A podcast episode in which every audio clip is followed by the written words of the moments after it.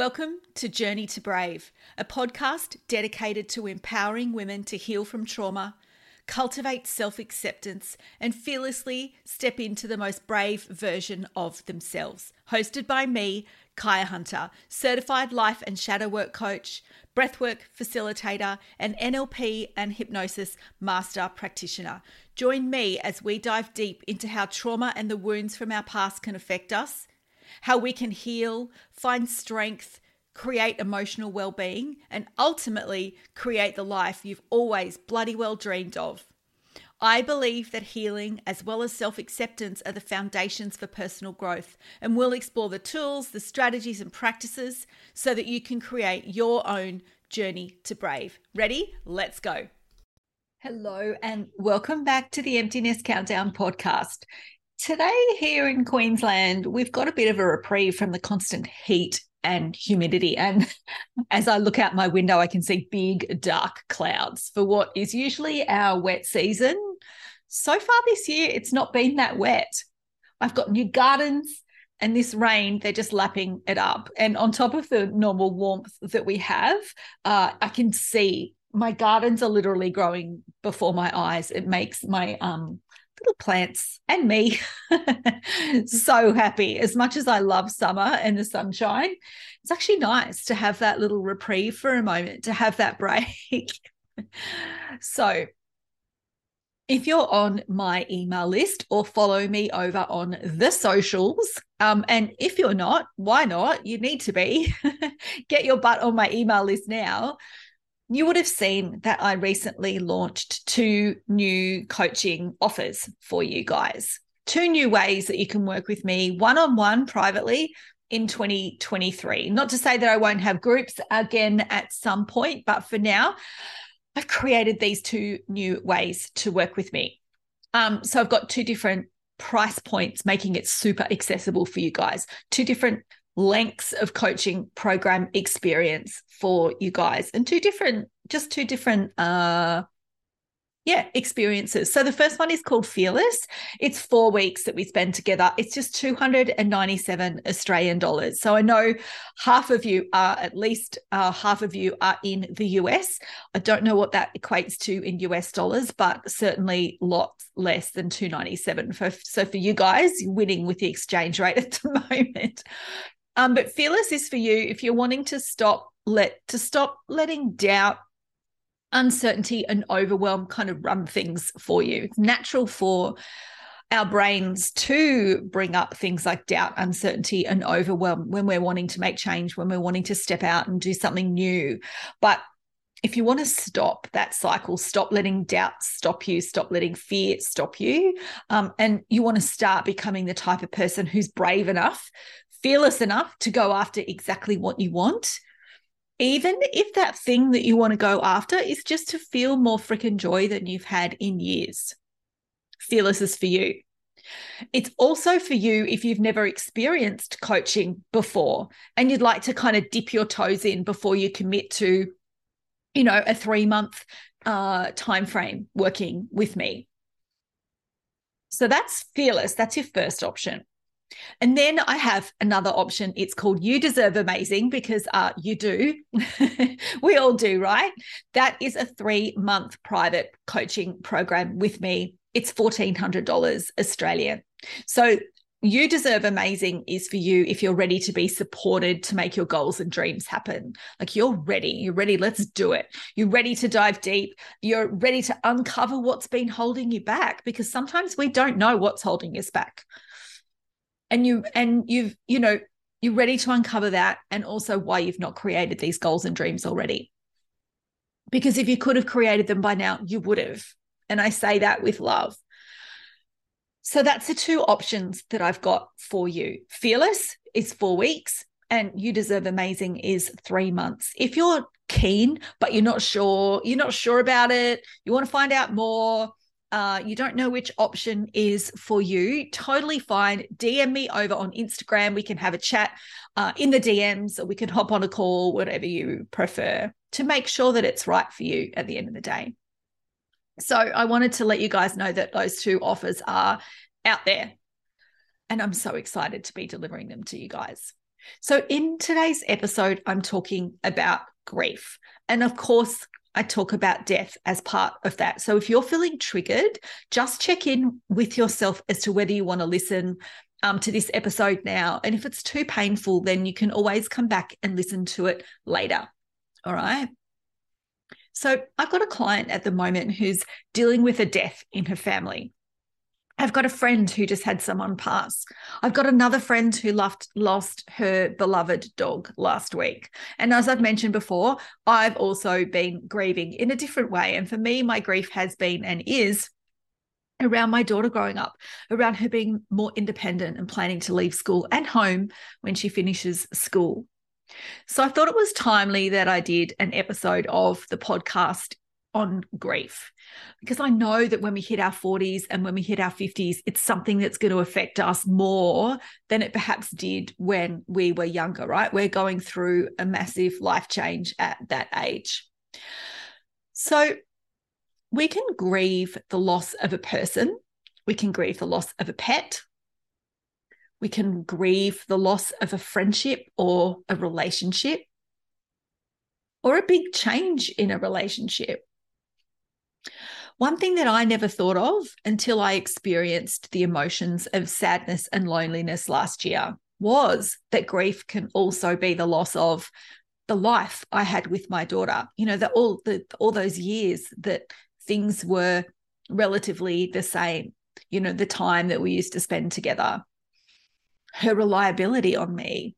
You know, things are changing, and I've definitely been grieving our life that was so it could be the same when it comes to your parents, right? You could be grieving the life and the relationship that you had with your parents before that became before they became elderly, before they became to became um, you know, hard of hear hard of hearing, before they became a bit dithery, before they uh, you know, were diagnosed with dementia or some t- type of other illness that affects their, you know, cognition and and changes the relationship. I mean, even if they don't have an illness like a like dementia or something like that, it does still change as they get older. And we st- we tend to take on the relation. Uh, we tend to take on more the role of like the it, it shifts, right? Doesn't it?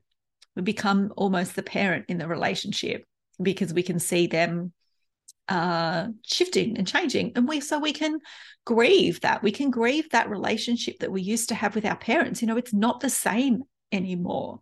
So we can grieve that as well. Um so there's a couple of different types of grief that I don't think are spoken about as much and certainly things that I wasn't aware of in terms of them being actual things that we grieve so here's what I've noticed about what comes up when we're grieving based on my own times of grief and also what I see in my clients. And these observations are in addition to the things that we typically do when we grieve, right? We have to ride the wave of emotions from love to sadness to despair. And hopefully we reach out for support. But there's a couple of other things that I've noticed when it comes to grief. The first one is when we grieve, it can be um, a time when we reassess our lives. So, if we lose someone, as an example, or even right when our kids grow up and leave home, it's a time that we can reassess our life. Um, and particularly if we've lost someone, if they've passed away, it reminds us of our own mortality. So, of course, it doesn't have to be a time that we reassess our lives, but it quite often can be. It's kind of that jolt that moves us into holy shit we become aware of our own mortality. You know, how long have I got left on this planet? Do I want to keep spending it this way? And for me, that's what I did. So when my dad passed, I decided that I wanted to cut back on how much I was working in my other business. It was a pretty consuming business and role that I was doing. I remember my dad saying when I picked my daughter up, because they used to look after her after school and the dog that I never had time to stop and talk. I was always like rushing in and rushing out. They'd literally like meet me on the driveway and I'd rush home because I'd have to go home and cook the dinner and do the chores and feed the animals and all of that stuff. That I never had time to stop and talk to him. I was always in a rush, right? So when he passed away, I decided that I no longer wanted to work in that business anymore. Um, with you know working with clients as such but i only wanted to manage the business and manage the team which would give me some more freedom and flexibility from that business. So i rearranged the team and i let my clients know that they'd be taken care of um, by one of my other team members. And this allowed me to spend time with my mum as she dealt with the loss with her you know with her loss um, it allowed me time to help her organize my dad's estate and for her to get back on her feet again. You know, she didn't even need, she didn't even know how to use internet banking. I had to teach her all of that. So I had more time for my mum and still do have more time for my mum. You know, no more rushing out the door for me, that's for sure. So I've also been able to go on things like doctor's appointments with her and specialist appointments with her. Call her every morning. You know, I never did that before um, I talk to them every day, but now every morning after breakfast, whatever time it is, it doesn't matter. I like I call her, I FaceTime her every single day. And I don't feel rushed, not all the time. It's still working on it, right? My rushing mentality, my conditioning around rushing, but I don't need to rush anymore like I used to. My rushing now is just in my head. so that's the one thing I did when my dad passed away was I reassessed how much time I had to give to them and what I wanted out of my life. So, again, it can be a time when we reassess, like I did, but it doesn't have to be. One thing I would say is don't make any big decisions while you're in the depths of your grief. And I didn't, I waited for some time to pass, but I knew at my core that that's what I wanted to do. But don't make any big decisions while you're in these huge emotional highs or huge emotional in this um, in this example a huge emotional low. Wait until you're at least feeling a little bit more neutral and a little bit more clear headed. The second thing that I've noticed is it can also be a time when we place rules on ourselves. Rules like, it's not a human, she was my dog. I should be over my grief by now or just putting a time frame on your grief whoever and whatever your grief is about so that's one of the rules other rules are things like i shouldn't burden myself i shouldn't burden others with my grief right I shouldn't burden others with my grief. People may feel like they need to keep their grief to themselves and avoid being a burden on their loved ones. So we keep it inside. We don't, you know, don't kind of talk about it and lean on people. Another one, I should be strong and not show my emotions and you know as a society we're taught typically not to not to show emotion right so I should be strong and not show my emotions. People fa- may feel that they need to put on a brave face and not show their emotion to others. They might feel like they need to show up to work and not bring your problems to the office because that's not what we do, right? And I call BS on that to a point. I think there's you know, a line in the sand somewhere, but I definitely think that's a grey line, not a black and white line. That is, you know, you don't bring your problems to work. Business is business and pleasure, sorry, personal is personal. Like BS. We don't turn our humanness off when we get to the office door. But that's what we're taught by this system, this structure that we all, you know, grew up in and live in. So I think there has to be a little bit of flexibility and a little bit of an understanding is that it's we can't turn our humanness off and our emotions off when we get to the office. Again, there's a line in the sand, but I think that line is a grey line, not a black and white line. So, what we do when we um, try and suppress our emotions or try and, you know, we put these rules on ourselves is we create like dirty pain we already have this pain of grief, this sadness, this despair at our loss. And then we add in things. You know, if we've got these rules on ourselves, we add in things like guilt. I shouldn't show up at the office with emotions, right? I shouldn't burden others with my grief. I should be over it right now. You've added in on top of your pain of the grief, you've added things in like guilt on top of it, or maybe it's shame or embarrassment, whatever it is. You've added in another negative emotion on top of that sadness and grief that you're already feeling, right? That's dirty pain.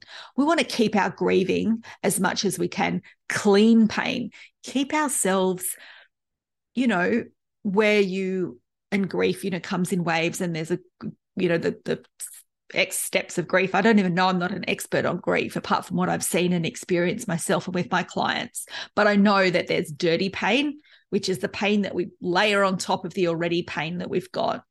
And that just makes us feel even worse. So, when I learned about this concept of clean pain versus dirty pain after my 16 year old dog passed last year, it freed me up. It freed me up to move through the grief at my own pace because I had this rule that I should be over her passing by now, that she's a dog and it's, you know, I should be done by now. I dropped that rule though. Once I learned about this concept, I dropped it and I just thought, you know what? I'm just going to allow my sadness for as long as it's there. I'm allowing my tears to flow as much or as little as they need to be until it just naturally subsided. And I mean that intense pain subsided, right? That that just horrible, you know the feeling. It was just so different once I dropped that rule with myself, to just allowed that clean pain to pass through without the dirty pain on top of it. So it's important, right, to remember that everyone experiences grief differently and there's no right way to grieve. There's no time frame for grief. The most important thing is to find what works best for you and give yourself time to heal, however long that is. As well as that, be kind to yourself. Drop any of those self imposed rules, like I mentioned before, all the shoulds I remember saying to my mum when she was grieving um, my dad, she's like, I should be doing this. I should be sending out cards for, you know, thank you cards. And I should be doing this and I should be doing that. I'm like, mum, drop all the freaking shoulds right now. You don't have to do anything. You don't should anything right now apart from take care of you every minute, every hour, every day. You know, just one foot forward. That's all you need to do right now is look after yourself and just move through this, drop all the rules. The other thing is reach out for support, you know, either to friends and family if you've got that support system in place, or there's professional services and, and places that you can go to for support on grief, but reach out for support. What do they say? A, I'm going to, a problem shared is a problem halved, that kind of thing. So definitely reach out to support and do whatever you feel you need to do. And that's going to be different for everyone, like I said. So I hope that if you're grieving someone or something at the moment, that this episode has been helpful. I know it's a bit of a uh, heavier topic than I've usually talked about here on the podcast, but I think it's it's been timely with you know me being surrounded by a few people that are grieving at the moment and also, given that most of the people who listen to this podcast are in their 40s and 50s, and it is a time of our lives where we're going to be faced with people that are getting older and getting illnesses and and and passing the life transition, like I mentioned, whether it's your parents or whether it's you know the other end, it's your children, whether it's divorce, whatever it might be. That it's a time in our lives where we're faced with grief, probably more. And look, this is a generalization, of course stuff happens when we're younger but generally speaking when we hit you know midlife 40s 50s there is the more more um grief comes more commonly i guess at that time of our life. So if you are grieving someone, I do send you lots of love right now, lots of healing vibes, lots of love as you work through it. And I hope this episode has been super helpful for you. If you know someone who's grieving as well, maybe send them this episode, the link to this episode, and hopefully it can help them as well. Okay. Until next week, have a beautiful week. And I'm sending you lots of love and I'll see you next week. Bye. Thanks for listening to the Journey to Brave podcast. I'll be back next week with another episode. But in the meantime, if you've liked this episode, you're going to love my free video and guide Stop Letting Fear Hold You Back, Start Feeling Confident and Brave. I share a simple strategy you can start using today to help you feel more confident and brave. Learn the strategy in this video and you can use it on any negative emotion at any time. You can download it via the show notes. See you next week.